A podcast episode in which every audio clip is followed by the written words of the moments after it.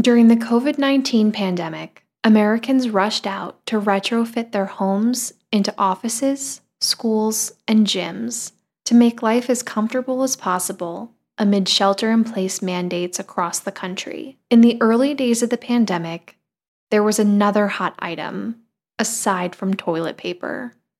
With their furry bodies and wet noses, Americans were buying and adopting puppies into their homes to calm their nerves and brighten their days.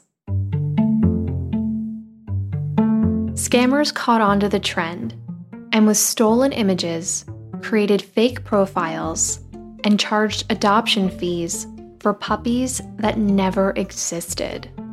You'll hear from two victims of such scams and an expert who can point out tips for avoiding these online puppy scams so that you and your family don't get cheated out of money or attached to a dog that's never going to materialize.